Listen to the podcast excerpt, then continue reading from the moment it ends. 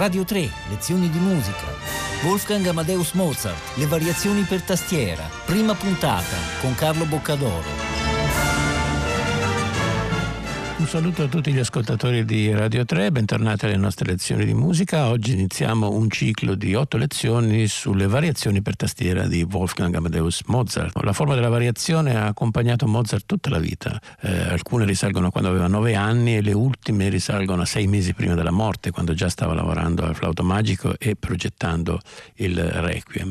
Quindi lui amava molto questa forma che non è amata da tutti i compositori. Pensiamo appunto Brahms, Beethoven la adoravano, Debussy invece per dire dire, la detestava. Questo genere contiene delle pagine molto belle e ingiustamente trascurate perché quasi pochissimi, solo gli studenti suonano qualcuna di queste variazioni, in concerto non si sentono quasi mai e anche come registrazione ci fu quella storica degli anni 70 di Bruno Canino che però oggi è introvabile e poco altro. Io trovo particolarmente interessante esplorare anche quando si parla di autori celebri o celeberrimi come Mozart i lati anche un po' più sconosciuti della loro produzione. E quindi dare uno sguardo un po' più in profondità a questo universo delle variazioni che è un universo apparentemente con delle regole che costringono molto il compositore perché deve appunto attenersi al tema e non può uscire più di tanto o perlomeno non dovrebbe in teoria uscire più di tanto dal seminato mentre vedremo come Mozart riesca anche con materiali minimi come quelli che costituiscono le prime variazioni che ascoltiamo oggi a fare sempre delle cose interessantissime. È bello appunto, dicevo, esplorare questi lati sconosciuti anche perché poi all'interno di queste pagine riverberano dei frammenti delle altre opere che, che Mozart magari stava scrivendo nello stesso periodo, negli stessi anni. Si trovano magari cose che poi si ritrovano nei concerti per solista orchestra, nella musica da camera, nelle sonate per violino, spunti tematici oppure anche modi di articolare il materiale. Quindi è interessante magari vedere come alcune di queste variazioni possono essere dei piccoli laboratori dove lui sperimenta delle soluzioni armoniche, melodiche, formali che poi utilizza magari su più vasta scala nei lavori sinfonici o nelle grandi pagine con il coro o anche all'interno delle opere ci sono dei passaggi che sembrano delle cadenze per cantanti, dei recitativi anche molto, molto teatrali. È un mondo affascinante che poi spesso non è dotato diciamo del virtuosismo spettacolare che fa sì che i brani poi diventino famosi come cavalli di battaglia nelle sale da concerto, rimangono spesso confinati dentro le aule dei conservatori. Ce ne sono veramente una marea. Io ne ho scelte eh, 8-9, vediamo quanto riusciremo a fare di questi cicli di variazioni, sperando appunto di passare attraverso tutti i vari periodi de- dell'esistenza di Mozart e vedere anche come il suo approccio a questa forma cambia attraverso gli anni, attraverso l'accumulazione di esperienza della scrittura, attraverso anche le sue vicende personali. E quindi credo che sarà un viaggio interessante, affascinante anche in virtù di, di queste bellissime esecuzioni che vi farò ascoltare del ciclo che ho deciso di, di, far fare a un solo esecutore anziché prendere varie interpretazioni. Noi cominciamo oggi con una serie di 12 variazioni che sono quelle però che all'interno del fatto che sono delle pagine un po' più scure sono rimaste le più famose perché sono suonate da moltissimi studenti e sono le 12 variazioni su una canzone popolare francese che si chiama A Vaudrege Maman che sono state scritte proprio a Parigi nel 1778, un anno terribile per Mozart non solo per la morte della madre, ma è un anno in cui gli, molte cose gli vanno male, soprattutto quando arriva proprio in Francia, dove viene accolto con estrema indifferenza, se non ostilità, sia come compositore che anche i suoi concerti non hanno pressoché alcun successo. Nonostante questo è un anno eh, in cui lui, avendo 22 anni, essendo nel pieno delle, delle forze, scrive capolavori assoluti come il concerto per flauto e arpa, la sinfonia concertante per fiati, tante sonate per violino e pianoforte. E queste variazioni fanno parte di un ciclo di quattro variazioni su temi popolari francesi che lui aveva fatto forse per accattivarsi la simpatia dei francesi che però appunto non gli era stata ricambiata. È una bella sfida per Mozart perché il tema originale di questa canzone, che è una canzone chiaramente infantile, è questo.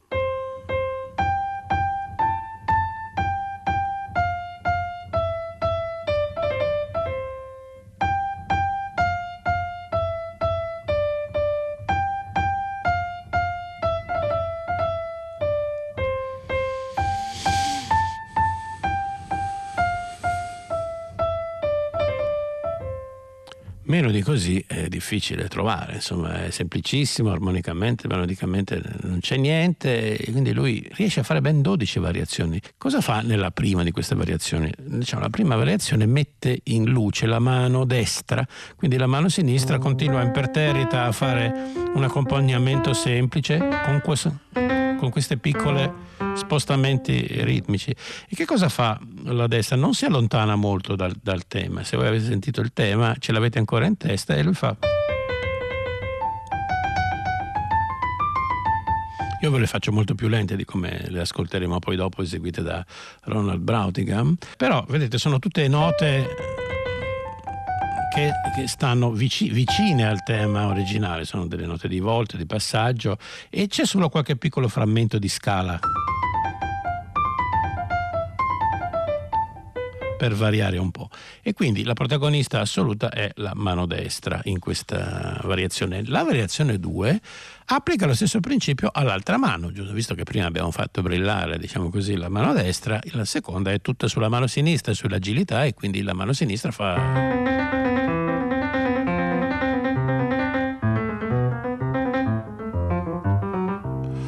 Ecco, sopra queste, chiamiamole agilità, anche se appunto anche qui sono, vedete, tutte note che stanno girando intorno al tema e a differenza della mano destra, la sinistra non fa i frammenti di scale, non ci sono... Questa parte qui non c'è, ci si limita semplicemente a girare intorno al tema e a fare questo passaggio. La mano destra invece fa, eh, ripete il tema, però armonizzandolo con dei ritardi molto interessanti che fanno delle dissonanze di passaggio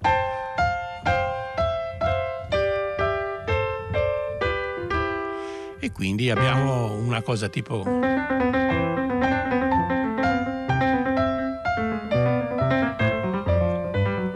Quindi abbiamo diciamo, la sinistra che fa la sua parte rapida e questi ritardi naturalmente mantengono un po' l'interesse eh, armonico-melodico della variazione. Naturalmente il, la palla ritorna alla mano destra e quindi la variazione viene variata ritmicamente con delle terzine, quindi mentre prima ogni quarto c'era una quartina, adesso ce ne sono tre.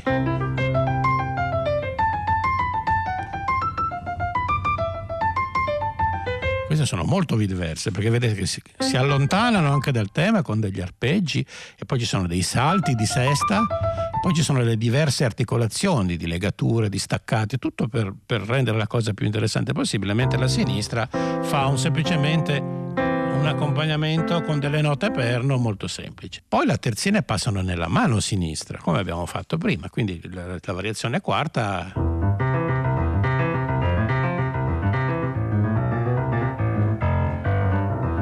Quindi è la sinistra che diciamo lavora, anche se anche qui non fa i salti, non fa le stesse cose che faceva la destra, è molto più semplice nella prima parte e la destra fa i ritardi che già ben conosciamo.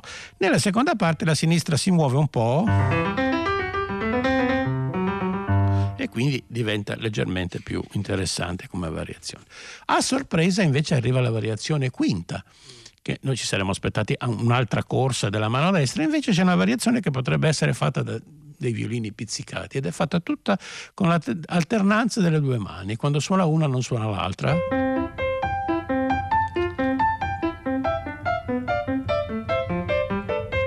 Specie di oketus potremmo chiamarlo così. Quindi una variazione ironica, spiritosa che a un certo punto vede un raddoppio del ritmo dalla parte della destra che poi contagia anche la sinistra. Quindi nella sesta variazione ricominciano le corse, questa volta però partiamo prima dalla sinistra, che, che fa queste cose.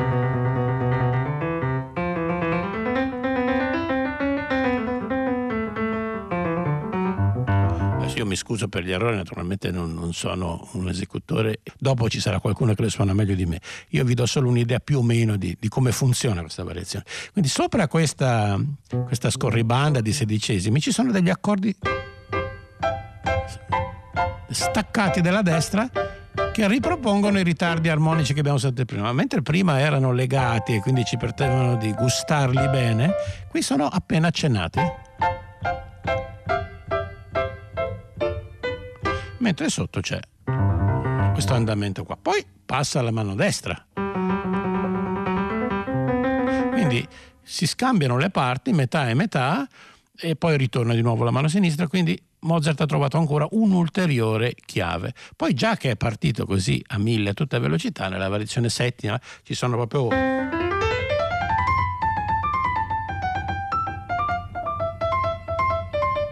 Quindi sono diverse cose, vedete, ci sono delle scale, ci sono le note di volta che abbiamo sentito prima e ci sono anche qui le alternanze delle due mani, dove però la sinistra fa delle ottave. Poi di nuovo ci sono frammenti di scale sostenuti dalle armonie ferme della sinistra.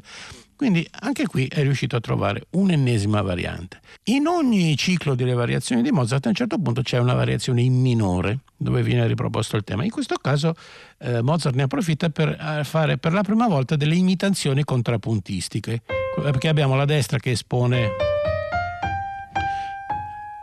poi vedete questi ritardi che facevano prima fatti in minore diventano ancora più stridenti perché la dissonanza è di semitano e quindi eh, e la sinistra risponde è ancora naturalmente un contrappunto allo stato minimo, però dà l'idea di, di un cambio di atmosfera.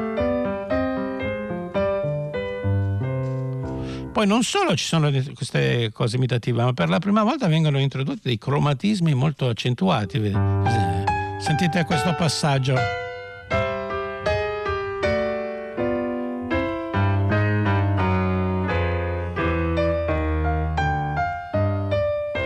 Qui c'è più cromatismo in queste tre battute che in tutte le variazioni precedenti, quindi abbiamo imitazione, passaggi cromatici, imitazione dalla mano sinistra, quindi è molto interessante questa variazione perché si distingue da tutte le altre, perché poi in tutte le altre non c'è nemmeno un cromatismo, si ritorna di nuovo al, diatonismo assoluto.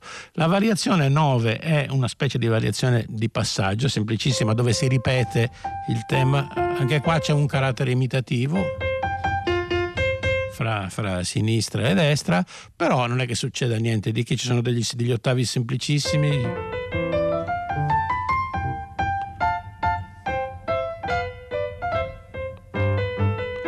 Diciamo questa è una variazione così di ponte. Quella dopo invece eh, esibisce una tecnica che naturalmente in radio non si vede molto, che è quella dell'incrocio delle mani. Quindi mentre la mano destra tiene un accompagnamento sempre in levare, la mano sinistra salta continuamente dal basso verso l'alto.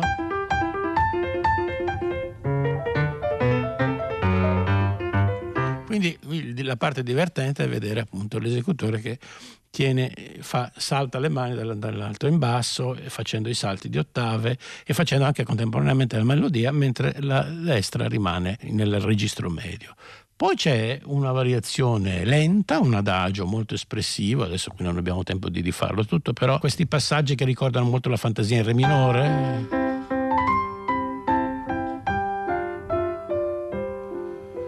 Questi movimenti lenti delle variazioni sono fra le pagine più ispirate in genere di, questo tipo di composizione, vedremo anche nelle prossime. In questo caso, appunto, oltre a questo passaggio che dicevo che ricorda un po' la fantasia, abbiamo ad esempio l'esposizione del tema che anche forse questo vi ricorderà qualche cosa, al quale risponde una parte imitativa della sinistra, cioè il tema e poi la sinistra fa la stessa cosa. E poi abbiamo i ritardi di prima, eh, dove Mozart vuole un accento forte proprio sulla dissonanza. Sentite? Vuole mettere in evidenza questa spaccatura armonica che poi risolve e poi ci sono dei passaggi molto fioriti, vedete, anziché fare dei semplici sedicesimi li aggiunge delle appoggiature, quindi abbiamo questo passaggio qua, diventa delle piccole scale.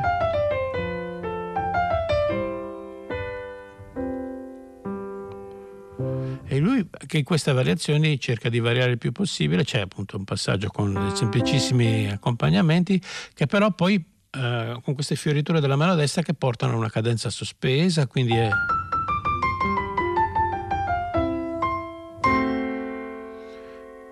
È un passaggio quasi, quasi operistico, no? questa specie di cadenza. E poi si riprende con il tema, con la sinistra che imita, ed ecco di nuovo la dissonanza di seconda maggiore e poi invece di semitono. Quindi vedete molto interessante, molto bello. E nelle variazioni che ascolteremo nelle prossime lezioni i cromatismi in queste variazioni lente sono molto accentuati, in certi casi sono addirittura esasperati, come se fosse il momento in cui lui lascia perdere il fatto che queste variazioni servono magari per far fare bella figura in concerto o alcune sono state realizzate per i suoi studenti, quindi hanno uno scopo didattico di mettere in rilievo passaggi tecnici. Ecco, in questi movimenti lenti Mozart si abbandona invece solo alla sua ispirazione più profonda ed è come appunto se la parte eh, spettacolare venisse dimenticata in favore di una maggiore profondità espressiva. Naturalmente, visto che il materiale di questo temino iniziale è molto semplice, lui appunto fa il possibile però questo adagio rispetto ai prossimi che sentiremo è ancora molto elementare da questo punto di vista, però all'interno di, di, di così, confini così stretti lui riesce poi a utilizzare cose che ha già utilizzato, appunto come quei ritardi, quelle dissonanze, in modo sempre diverso, in modo sempre interessante e, e fresco. E poi invece finisce, adesso ve la faccio sentire fatta come si deve, naturalmente finisce con una specie di carrellata velocissima in tre quarti dove si vengono riproposte tutte le cose precedenti, quindi la parte veloce, i trilli dei passaggi a due mani che non c'erano mai stati, veloci.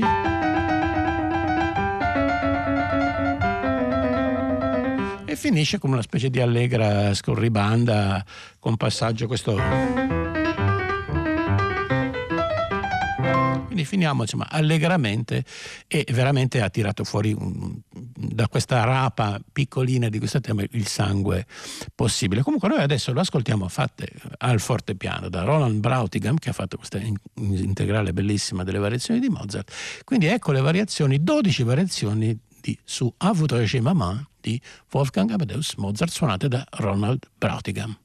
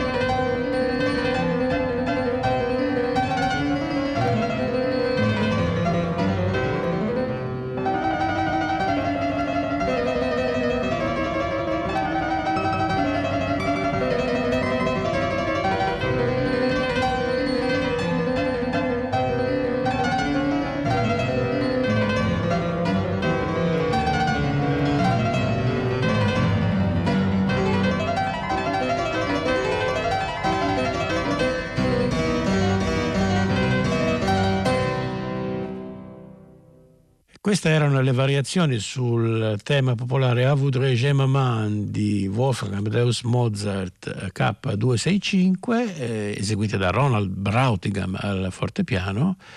Avete sentito che è uno strumento che ha queste grandi capacità di brillantezze, dinamiche, di, espressive, è uno strumento tutt'altro che limitato come si credeva fino a qualche decennio fa.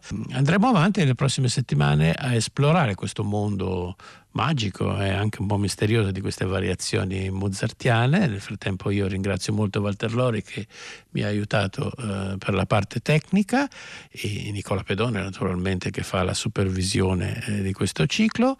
Eh, vi do appuntamento alla prossima lezione di musica e vi ringrazio. Un saluto a tutti da Carlo Boccadoro.